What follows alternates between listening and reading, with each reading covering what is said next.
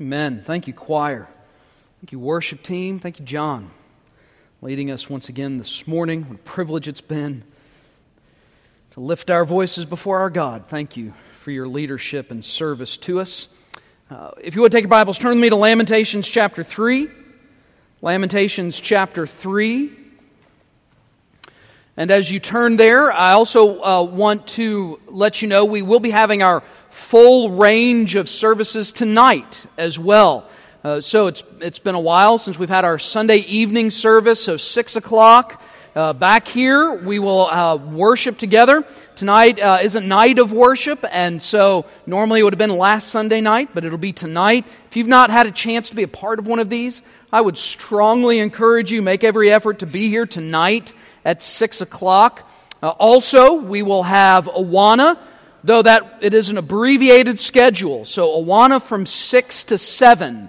Normally we start at 5:30, but we'll do it a little different because some of our space, space issues require that. So 6 o'clock, 6 to 7 will be Awana, and our students uh, also will begin Bible study tonight as well. So uh, we have every age covered, so come, be a part uh, of our Sunday evening opportunities to serve and worship together.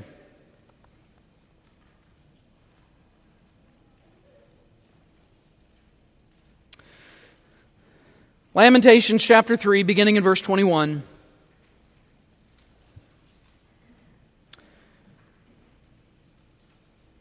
This I recall to my mind, therefore I have hope.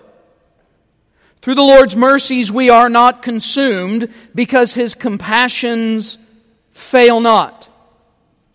They are new every morning. Great is your faithfulness. The Lord is my portion, says my soul. Therefore I hope in him.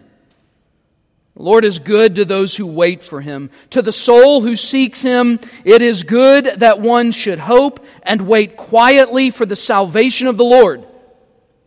It is good for a man to bear the yoke in his youth. Just a few minutes, we're going to be taking the Lord's Supper together.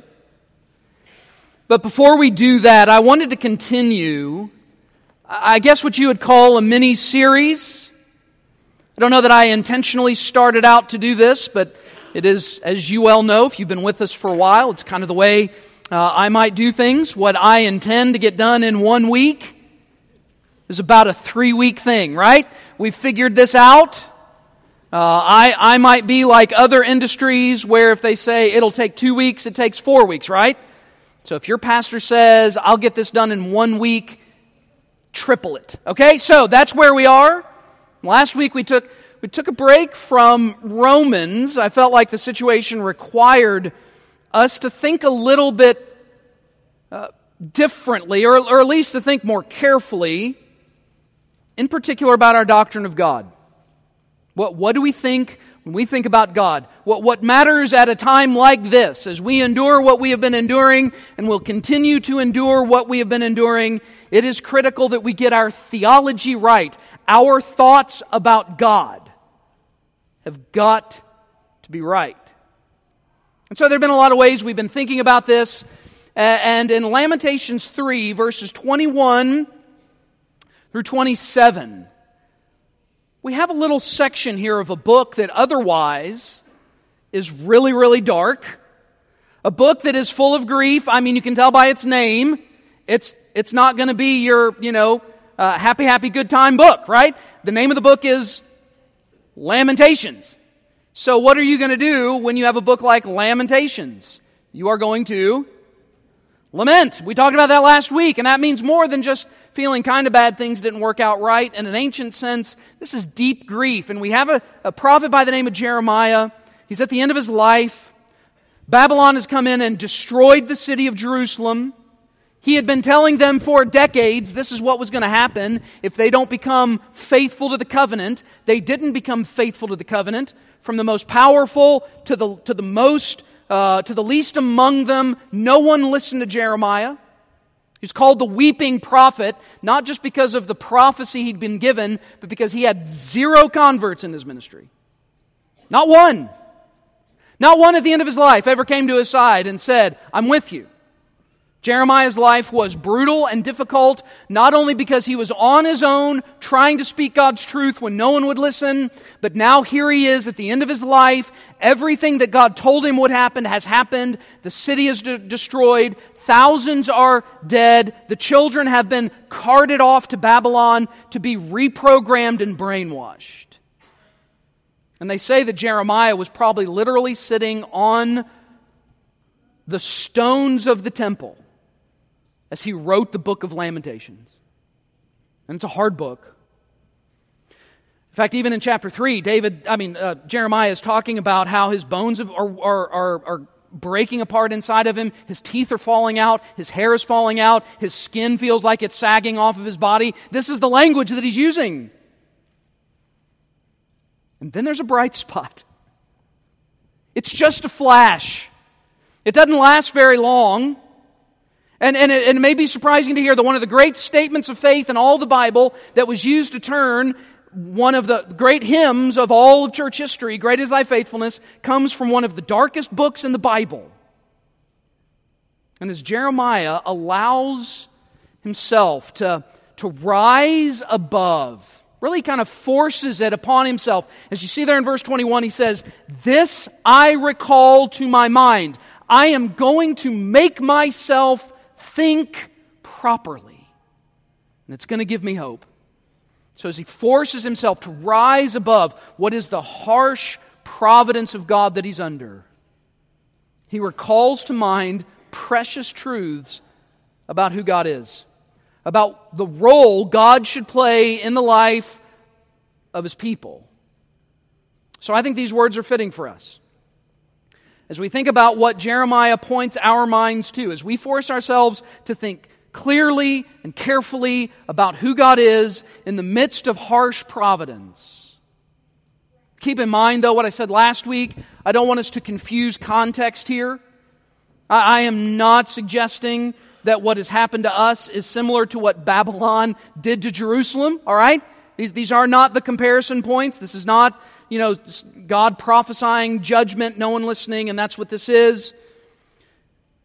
However, I think the reality afterwards feels much the same. We find ourselves in a city that is not like what it used to be.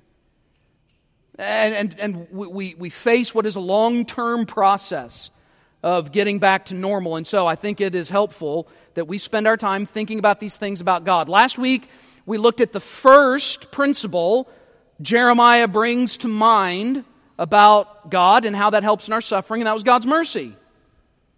Verses 22 and 23. Undoubtedly, the most famous verses in the entire book, where, where, Jeremiah declares not just God's mercy and compassion, but we made much of the plural form of the words God's mercies, God's compassions, and noted his statement that these being new every morning doesn't mean it's a brand new kind of mercy never before seen. It's language that says, with every day we are granted sufficient mercy for that day. God doesn't make us live today's faith only based on yesterday's faithfulness. He shows us faithfulness each and every day. It's a way of reminding us that God is ever present. God is in our current situation. It's not that we shouldn't remember what God did for us in the past, but what God did for us in the past is worthy of remembrance because it speaks to what He's doing today. So, so Jeremiah ends with that great statement Great is thy faithfulness.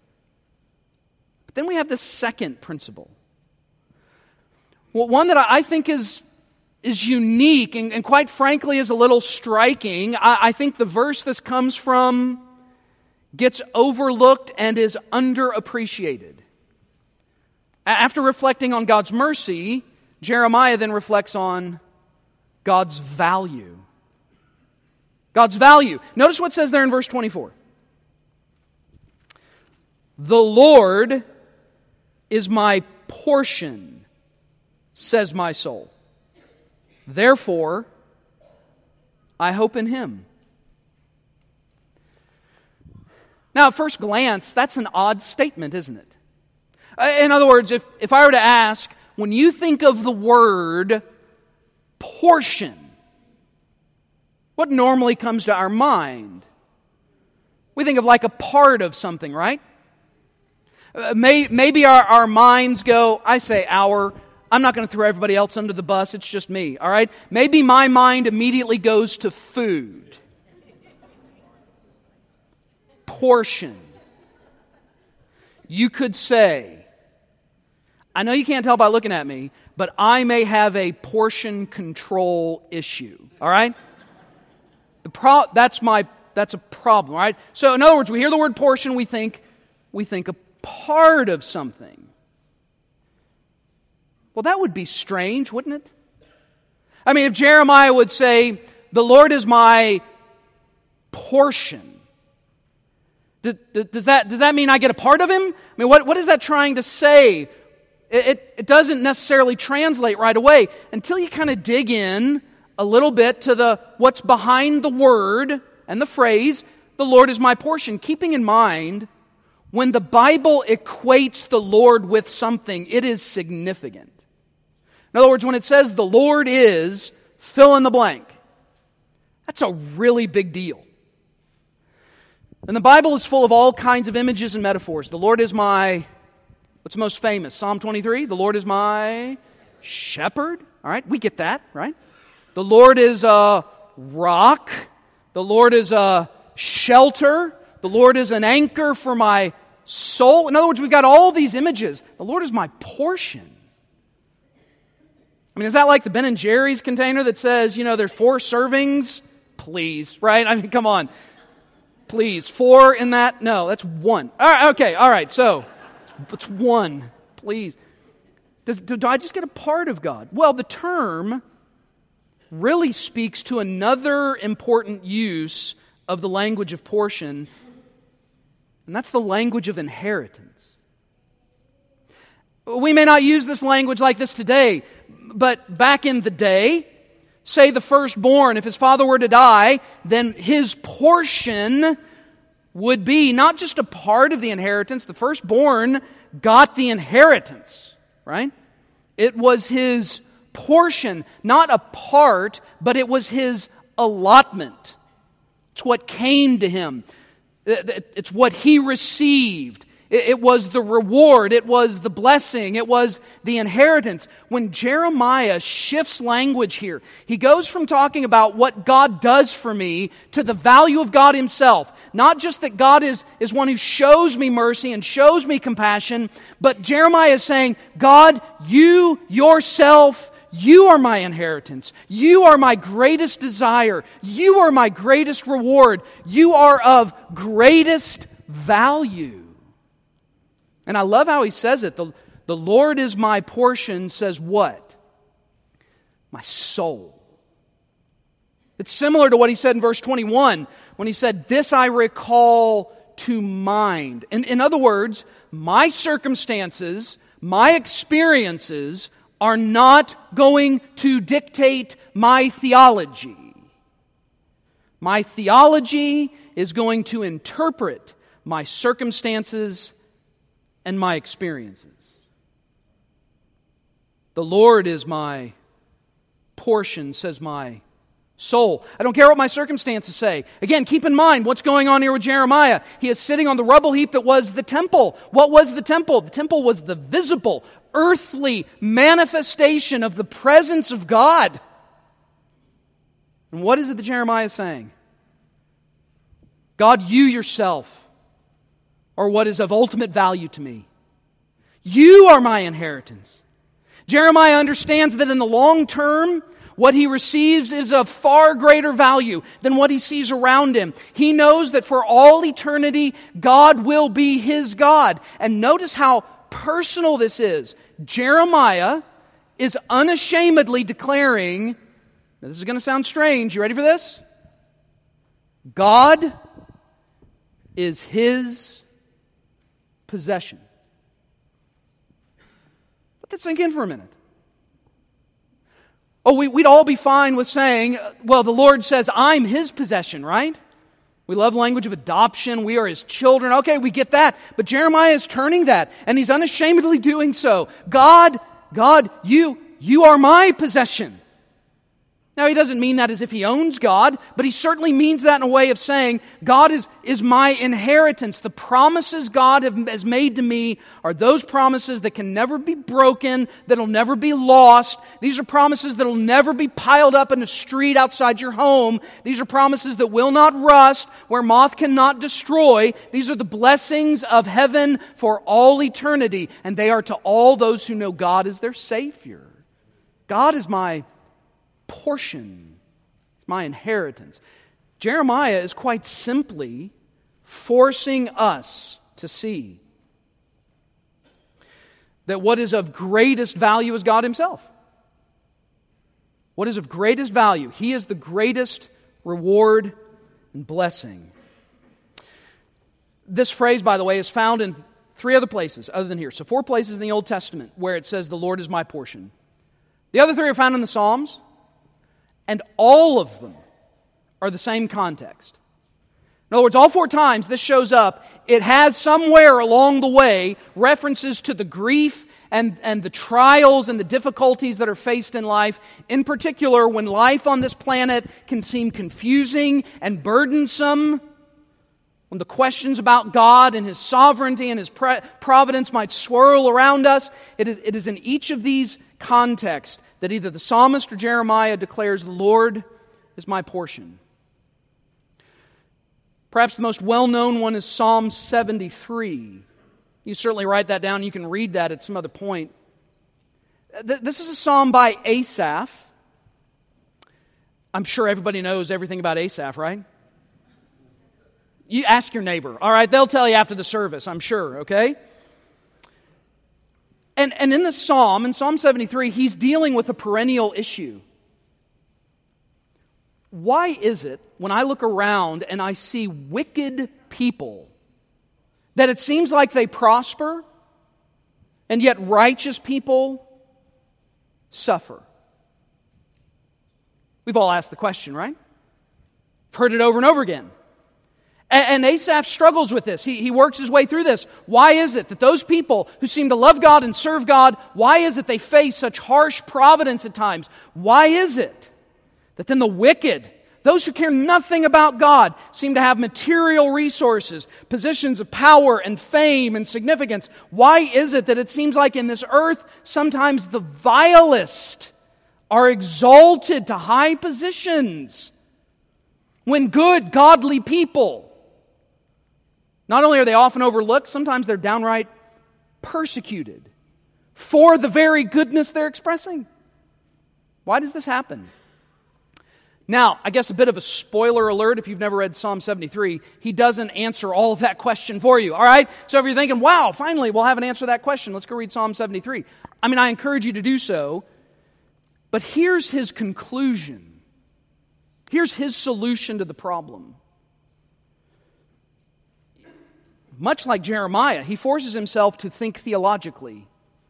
To recognize that though there may be those on this earth who are wicked, who seem to enjoy prosperity in this earth, that is fleeting. That, that, that whatever reward they have in this earth, whatever so called blessing or material benefit or fame or power, whatever they garner for themselves in this life is of no ultimate value, but those who are God's people, those who are the righteous, those who are the covenant keepers, these who know and love God and are known and loved by God, these enjoy eternal, forever, unbreakable blessings in glory. This is his bottom line. And so he says this Whom have I in heaven but you? There's none upon the earth that I desire besides you. My flesh and my heart fail. But God is the strength of my heart and my portion forever. This is the reality of life, by the way. This is the, I think this is a guy who's being really honest with the way things are and the way things are always going to be. In this life, your flesh and your heart may fail in this life, you are going to continue to see those things that seem unjust, unfair. You are going to continue to see this disparity between wicked and prosperity and righteous and suffering. That this is going to be a common theme in, throughout life. But Asaph is reminding us of the same thing Jeremiah is, as Jeremiah sits on the, on the rubble that was the temple. As Asaph looks out over what seems to be the hypocrisy and injustice of life, he forces himself to see the reality of who God is and how things really work. And that is to recognize the things that seem to be a blessing, meaning the things that seem to bring prosperity in this life, the, the material resources, the positions of power and fame and wealth, these are fleeting and ultimately of very little value. It is my relationship to God Himself. It is His relationship to me. It is His ongoing promises to His people. This is what is of immense eternal value. I think it's an important idea to reflect on in these days. And, and here's, here's where we, we really take this even a step further. And, and we go from like Jeremiah's day and we, we draw a straight line to the gospel itself. Because I don't know if we think about the benefits of the gospel this way. In many ways, you could argue this is the greatest glory of the gospel itself as it pertains to us. And what is that? That through the gospel of Jesus Christ, through the work of Christ, crucified and resurrected, through, through the giving of faith by a sovereign God, through the giving of grace by that same God, through the, through the transformation of the soul, giving the ability to confess faith, through that glorious work of the gospel to save me from my sins, to forgive me of my sins, to, to make me now a child of the living God, perhaps the greatest glory for us in all of that is not just that you get forgiven, it's not just that you're made a child of God, it's that in that great transaction of going from sinner to saved, of going from a child of wrath to a child of God, going from disobedience to obedience, going from darkness to light, that in all of that, the greatest gift is God gives Himself to you as an eternal possession. That's unbelievable. It's unbelievable that you now have as an eternal inheritance the triune God, Father, Son, and Spirit. The Lord is my portion. And so let me encourage you, church. Let me encourage you as we face the hard days to come. And they're not, we know they're, they're not over. It's really only just begun in some ways. And you know, you know what I, what I think is really hard? It's when you drive down the, the street and you still see the stuff, right? Because we know we know the people. We know that stuff. Some of it is it's your stuff. And here's what I love about what I've heard from every person every home I've been in, every person I've talked to, everyone says the same thing. It's just stuff. And I, and I appreciate that, by the way. What, what a heart and mind to say, yes, it's just stuff. But we can also be honest, right? It's your stuff. And, and I recognize that yes, there are material possessions there that, that you evaluate differently. I mean, I, I recognize, that, yes, some, some of it, you know, again, are just material possessions. Some of them are valuable, some of them are literally valuable, right? Meaning expensive furniture, stoves, refrigerators, washers and dryers. But some things have a different value. Fact, we all know well that in those piles there are things that are perhaps of value only to those people. You and I might call them trinkets. Perhaps they've been passed down from generation to generation. Perhaps it, it was something like the ashtray I made for my mother when I was a child. She doesn't smoke, all right, but she kept, she still has it. She has an ashtray. My mom has an ashtray that I made for her, all right?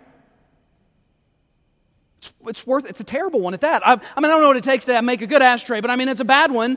Why an art class let me do it, I don't really know. Okay, but they did. It was back in the day. It was Ohio. I don't know. All right, it was so it was different then. But if that, if she had to get rid of that, it's of no value, except to her. I mean, what value do wedding pictures have to anybody else? But they're valuable to you. Baby pictures. I, I, that's what's hard, right? And in fact, I think you'll, you'll see spirits begin to change as those, as those piles are removed. All right, that, that'll, be a, that'll be a momentous occasion in the life of this city. We recognize the other stuff, but it's our stuff and it hurts. But then there's the other side to that. I, I don't know why God allowed all this. I can give you some reasons. I don't know all of why God may have allowed some of this, but I can tell you this. These are always times that force us to evaluate what do we value? What do we really value? What do we really love? And to those of you, us, myself included, who do not have a pile of stuff in front of our yard, drive by those piles because that is what your stuff amounts to as well. Oh, I know, that, I know that's hard to hear, isn't it? Could just have easily have been us. Could have been a lot more of us. When you look by them, you're going to have to tell yourself. You're going to have to recall this to your mind. Therefore, you will have hope. The Lord is your portion. There's nothing of greater value than Him. It's not just what He does for you, it's the Lord Himself given to you as an unbreakable, un- indestructible inheritance from God, reserved for you in glory. And I love the Ephesians passage we were to read, you know, as, as the music was playing. I love what that passage says because it says that in glory, God is going to show you the immeasurable riches of His grace forever. Do you know what immeasurable riches look like when God's the one who uses that phrase to describe it? Do you recognize the value that is awaiting you? It is far far greater than anything we can think or imagine. The Lord is my portion. So he concludes that little section by saying, Therefore, I'll have hope.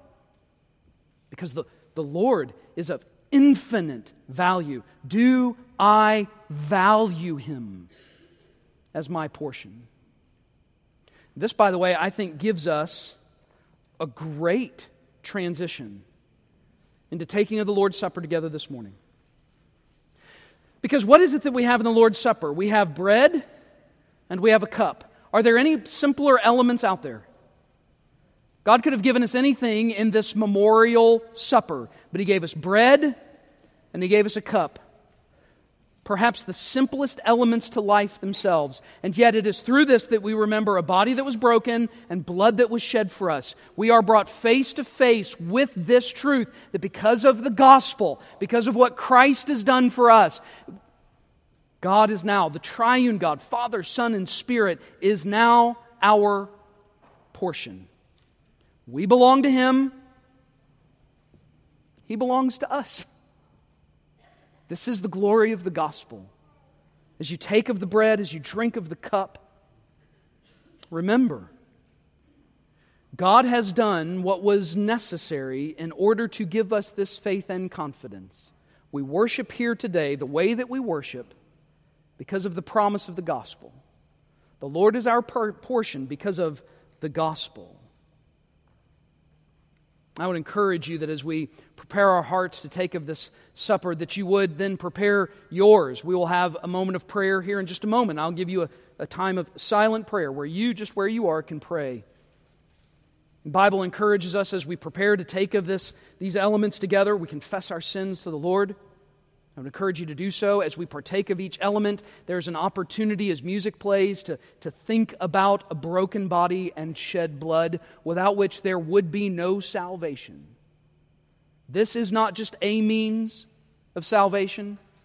The gospel is not even just the best means of salvation, it is the only means of salvation. And as we take this supper together, what a great time to remember what matters the most and that is the work of the gospel. Christ's work on our behalf so that the Lord is our portion. So let's take some time and pray together. I'd encourage you to close your eyes, bow your heads, and you can take a moment, just where you are, begin to prepare to take this supper together. I will close our time in prayer, and then we will take these elements together. God of mercies and compassions, God of great faithfulness, to the Lord who is our portion. We humbly bow once again, grateful for your work on our behalf through the gospel, and in knowing that through Christ we belong to you and you belong to us. We thank you for what is the profound hope that you are our portion. And so, Father, as we prepare ourselves to take of these elements, we first come confessing our sin, our ongoing need not to be saved again to continue to submit to your work of sanctification in our lives, to continue to submit to your work of making us like Christ. As we, as we engage in this time of solemn remembrance, we, we again yield our lives to you, praying that you, by the ongoing work of your Spirit, would continue to form and fashion us to the people you would design for us to be, and all for your glory. That's in Christ's name we pray. Amen.